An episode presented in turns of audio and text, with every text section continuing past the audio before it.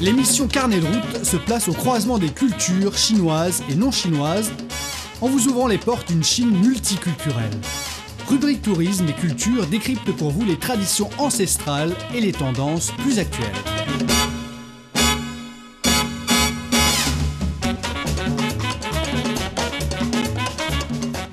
Bonjour à tous et bienvenue à l'écoute de Carnet de route. Et cette fois, notre destination, c'est le centre de la Chine, la province du Henan, connue comme le grenier à grains de la Chine et l'ancien berceau de la civilisation chinoise. Et plus précisément, nous allons dans le nord de la chaîne de montagnes Taihang, vers le district Huixian de la province du Henan. Nous allons chercher à savoir comment les habitants locaux profitent de leurs terres et à découvrir un style de vie montagnard qui est en progressivement à l'abandon. Autrefois, c'était une terre de commerce prospère, mais aujourd'hui, elle paraît peu accessible. Mais les habitants locaux ont déployé leurs efforts pour construire spontanément toutes sortes de routes pour rendre le lieu accessible. Et ce lieu a fait historiquement preuve de sécheresse, mais maintenant il est abondant en cours d'eau. L'eau coule librement dans les montagnes. Vous ne le croyez pas? Bon, on va se rendre sur place tout de suite en compagnie de notre journaliste Tianran. On va d'abord faire un tour dans le petit et le grand ravin de l'Ouest. L'ensemble s'appelle pao chuan, ça veut dire source de trésors. Au cœur des plaines centrales de Chine se trouve la province du Henan. Tianran s'est rendu au nord de la chaîne des montagnes de Trarang vers Huixian pour explorer le genre d'environnement dans lequel les premiers Chinois vivaient.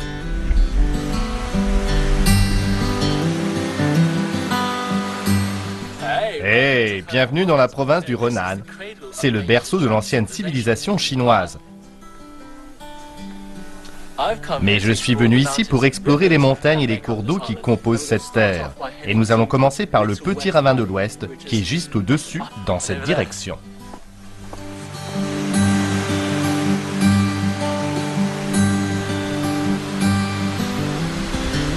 Ce lieu est particulièrement singulier. À cause du manque de rivières et d'un temps imprévisible, la partie nord des plaines centrales a historiquement fait la proie de sécheresse. Mais ici, l'eau est abondante et coule librement.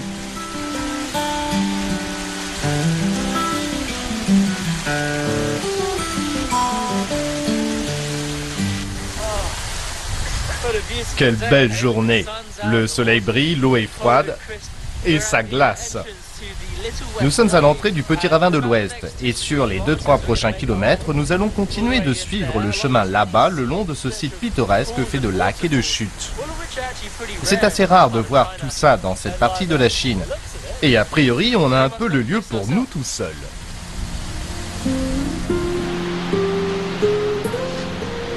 Nous sommes chanceux. Le Petit Ravin de l'Ouest n'est ouvert aux touristes que depuis peu. Voilà pourquoi il y a si peu de monde dans ce coin. Ici, l'eau est propre. Elle vient des sources des montagnes. Plus la montagne est haute, plus sa source est haute. Voilà pourquoi ici, dans le l'Ouest, on trouve l'un des plus grands groupes de chutes d'eau de cette partie de la Chine.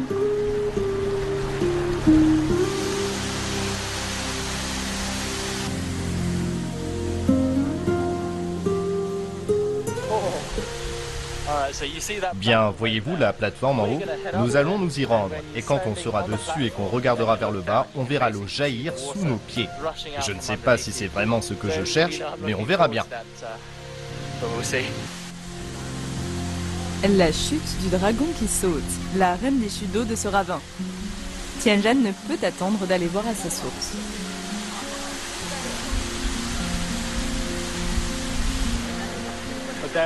Nous y voilà. Voici l'escalier qui mène à la plateforme transparente. Je me demandais la signification du ruban rouge.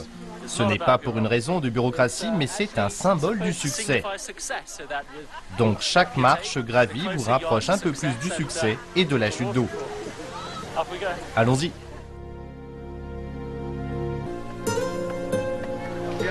Je peux voir la plateforme juste devant moi. Je n'ai pas trop envie d'aller dans ce coin, mais je vais le faire pour vous. Oh mon Dieu, oh là là là là! Avec une hauteur de 100 mètres, la chute du dragon qui saute est plus grande que la tour de l'horloge Big Ben à Londres. En fait, le nom de cette chute a un sens. La légende dit que si une carpe peut franchir la porte du dragon, elle deviendra un grand dragon. Mais si elle échoue, elle restera un modeste poisson. En se tenant ici, on a du mal à imaginer tout le courage qu'il faut pour faire un saut légendaire. Mais en réalité, qui voudrait bien tenter une telle chose? Bien, j'arrête de me donner des sueurs froides. Ce n'est que la première des cascades ici, il y en a encore 3 autres. Donc je vais m'éclipser d'ici, moi. S'il y a les petits ravins de l'Ouest, il y a forcément les grands ravins de l'Ouest. L'ensemble est appelé Baotian, qui signifie les sources de trésors. Le nom aurait été donné par l'empereur Tianran qui était venu visiter le même siècle. L'eau de ces nombreuses sources est toujours propre et potable. Et dans le Henan, la plus grande base agricole du pays, plus que partout ailleurs, l'eau, c'est la vie. Mais l'eau du petit ravin de l'Ouest ne sert pas seulement aux êtres humains. La zone dont 95% est forestière est aussi l'habitat de macaques, de Taihang et d'autres créatures qui vivent de ces eaux. La température change beaucoup ici. J'étais gelé un peu plus tôt et maintenant j'ai envie de quitter ça. Mais ce qui est bien ici, c'est qu'il y a toujours un peu d'eau à boire. Elle est froide.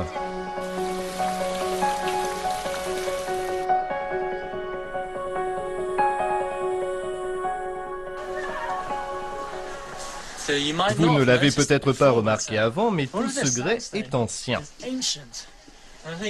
Je pense que le plus intéressant ici est qu'on peut voir les lignes de faille horizontales le long du grès.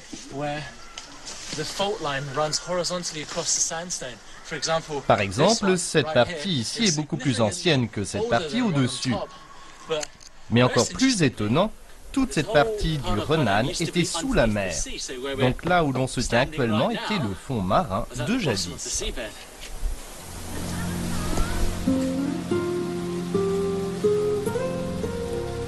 Au fil de millions d'années, tout s'est passé pour créer tout ceci, un petit bout de paradis au pied des montagnes de Trarang. Mais le voyage commence seulement.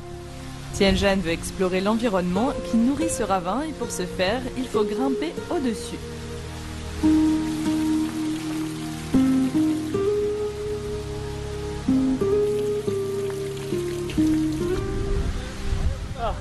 Nous y voilà. C'est la fin du petit ravin de l'Ouest. Ce lieu est en fait en travaux. Je ne sais pas si vous pouvez bien le voir, mais en haut, il y a un chemin qui mène au sommet de la montagne, ce qui nous emmènerait au grand ravin de l'Ouest, où l'on doit se rendre demain. À ma droite se trouvent les chutes du dragon volant qui font un peu moins de 200 mètres de hauteur. Et après, en haut, au sommet, c'est le village du ravin de l'Ouest. Je ne peux plus attendre.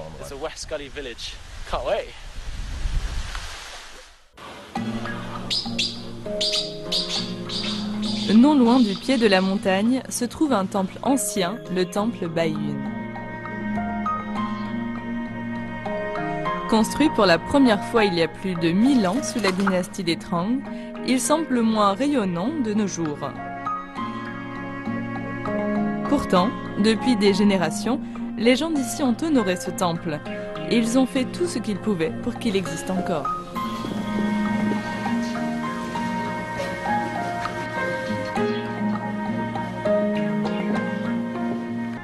Aujourd'hui, le lieu inspire toujours un profond respect. Prenons l'exemple de ce couple. Ils sont venus pour faire une donation au temple pour que leurs souhaits se réalisent.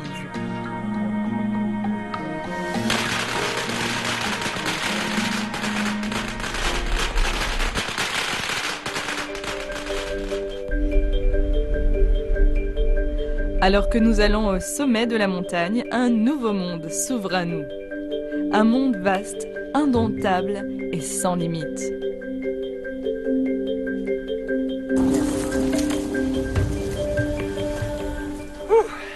Salut les amis, nous voici au 2e jour. Nous sommes au Grand Ravin de l'Ouest. Et regardez autour d'ici. Ce lieu est une nature inexplorée et c'est la définition de la grandeur. Mon Dieu! Wow! Mon Dieu, croyez-vous à ça?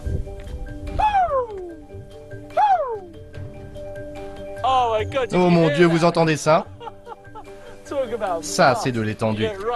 Voyez-vous, juste au-dessous, c'est le petit ravin de l'Ouest, où nous étions hier. Il s'étend dans tout l'intérieur. Mais regardez-moi ça. Oubliez le Grand Canyon. Ça, c'est un canyon. N'est-ce pas? Oui, oui, exactement. Mais comment vivent les gens dans cette incroyable chaîne de montagnes? Comment survivent-ils? Comment se déplacent-ils? Est-ce que le 21e siècle finit par les rattraper? Je peux vous assurer que les gens d'ici n'ont pas le vertige. Voilà sûrement l'un des meilleurs exemples de résidence ici, là où les gens construisent des maisons juste devant les arêtes des falaises de la chaîne des montagnes de Taihang. Nous nous dirigeons vers une grande résidence qui appartenait à un riche propriétaire local. Pourtant, il faut l'admettre, il semble avoir subi le même sort que notre temple. Notre guide du jour est M. Han. Il dit que tout a été construit grâce aux recettes de la route de la soie et que cet ensemble était anciennement densément habité. Aujourd'hui, seules 3 familles sont restées pour garder un œil sur le lieu.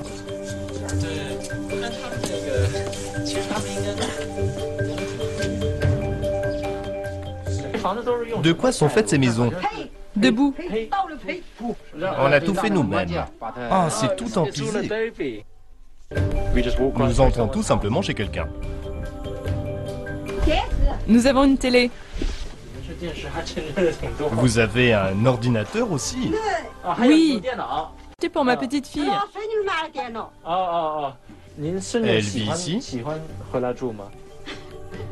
Les quelques habitants locaux qui restent vivent dans la vente des légumes auprès des touristes occasionnels. Pour eux, le rythme de vie n'a guère changé. Merci à ces routes sinueuses, grâce à elles, les villages autrefois isolés sont maintenant considérés. Ça veut dire que le touriste aventurier peut venir ici pour goûter à ce genre de vie, loin des tumultes des grandes villes. Bien, on va essayer de trouver quelque chose à manger. Nous sommes au Grand Ravin de l'Ouest et je dois avouer que vous serez un peu en difficulté pour trouver un restaurant si vous ne parlez pas chinois. Mais souvenez-vous de 2 mots, Pingdian, et vous pourrez trouver ce genre de maison d'autres restaurants. Ils pourront vous servir.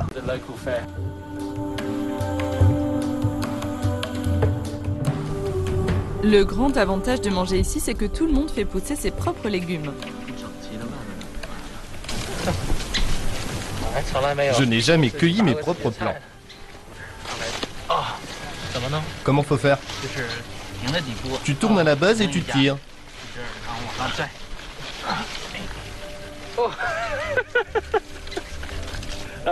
C'est aussi naturel que ça.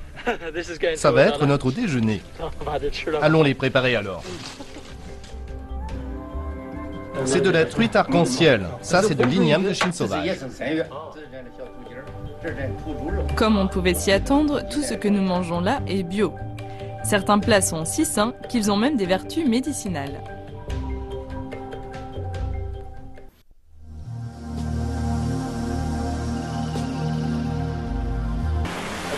Je parie que vous ne savez pas où ceci se situe. Il s'agit en fait d'un réservoir en amont du Petit Ravin de l'Ouest.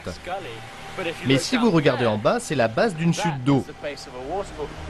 Par chance, nous sommes à la saison sèche, parce que quand c'est la saison haute, l'eau déborde, arrive et dépasse cette digue, et fonce tout droit là-bas pour un saut de plusieurs centaines de mètres.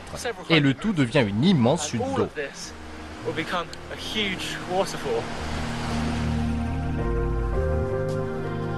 Voilà toute la force de ces paysages. Avec toute cette eau qui nourrit une terre aussi fertile, ce n'est pas un hasard qu'on appelle le Henan le grenier à grains de la Chine. Et quelle meilleure façon de le voir qu'en descendant sur ces eaux. Non loin du réservoir se trouve la commune de Pingdian, un centre de transport et d'agriculture en quelque sorte. C'est le lieu d'une relique culturelle dont beaucoup rendraient la génération des parents de Tianran nostalgique.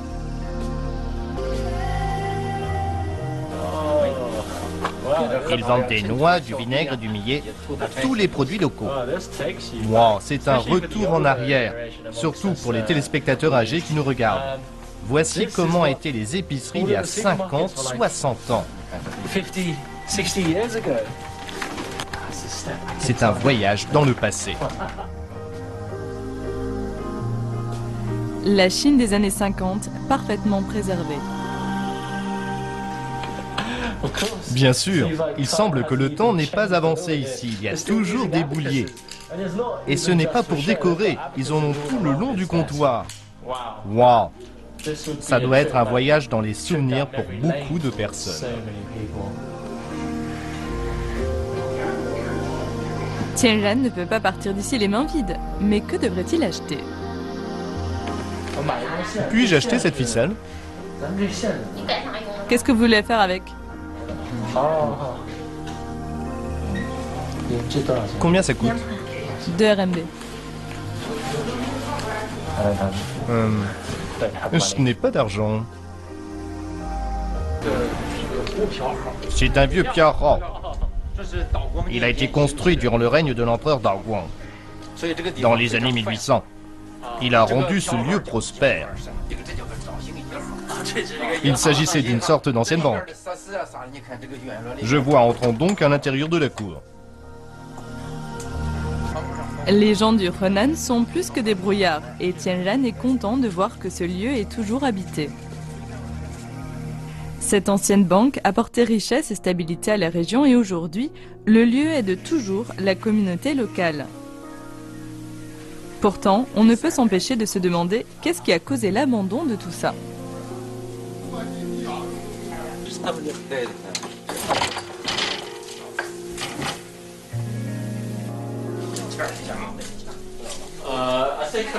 Bon, je crois que je me suis introduit dans la chambre de quelqu'un.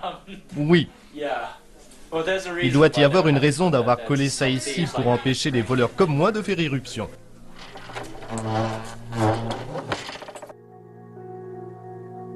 Depuis, le bâtiment de la porte suivante est devenu une maison d'hôtes.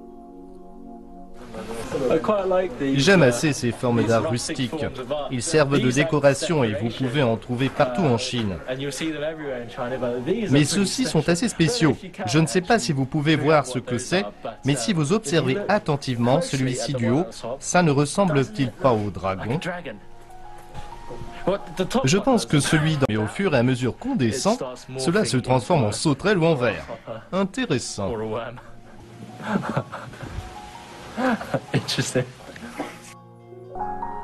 Même le temple vieux d'environ 200 ans a été adapté et c'est devenu un entrepôt pour le maïs. Peut-être que c'est justement un signe que les gens ont évolué avec le temps et que ces vieux bâtiments vénérables ont été transformés pour de nouveaux besoins. Une parfaite scène pour l'opéra et les spectacles de la dynastie des Qing. Je pense que les gens amenaient leurs chaises et s'asseyaient ici.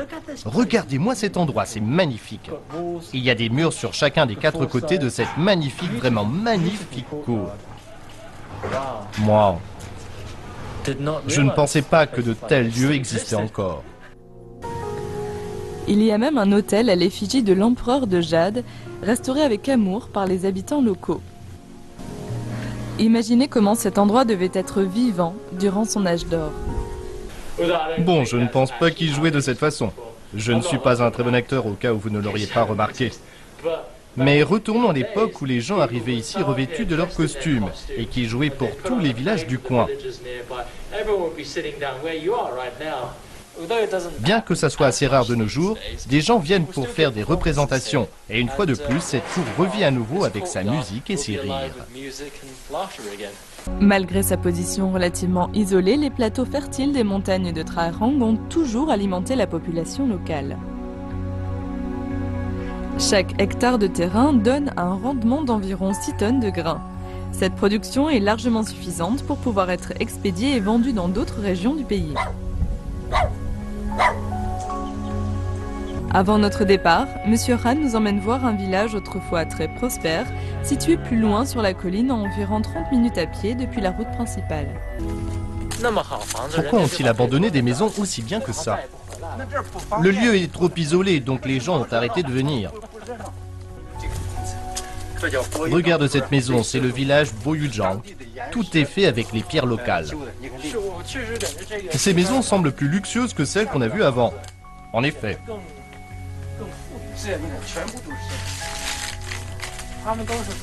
Où ont-ils pris ces pierres? En haut, dans les montagnes. Et ils les ont descendues jusqu'ici, après les avoir fendues. C'est beau, n'est-ce pas? Mon wow. Je ne m'attendais pas à ça. Quand on nous a dit qu'on allait voir des maisons faites de pierre, je pensais qu'elles seraient quasiment primitives. Mais ça, c'est un château. Et c'est bien mieux que, allez, je le dis, les choses qu'on a aujourd'hui. Et ça restera longtemps. La véritable raison pour laquelle ça a été abandonné, c'est que ce n'est pas pratique. De nos jours, la survie dépend de la proximité des routes, plus de l'eau. Ils ont creusé ce canal en pierre pour amener l'eau de la montagne en haut. Regardez ça, c'est si simple et si ingénieux. Environ 200 ans auparavant, les gens ont construit ces canaux d'irrigation dont l'eau provient du haut des montagnes. Et en utilisant simplement la gravité, ils l'amènent vers le bas pour arroser les champs, et c'est en fait assez complexe. Si vous regardez ici, c'est comme des voies ferrées. Il y a deux rails, un au-dessous, un au-dessus, avec la destination finale ici. C'est ingénieux.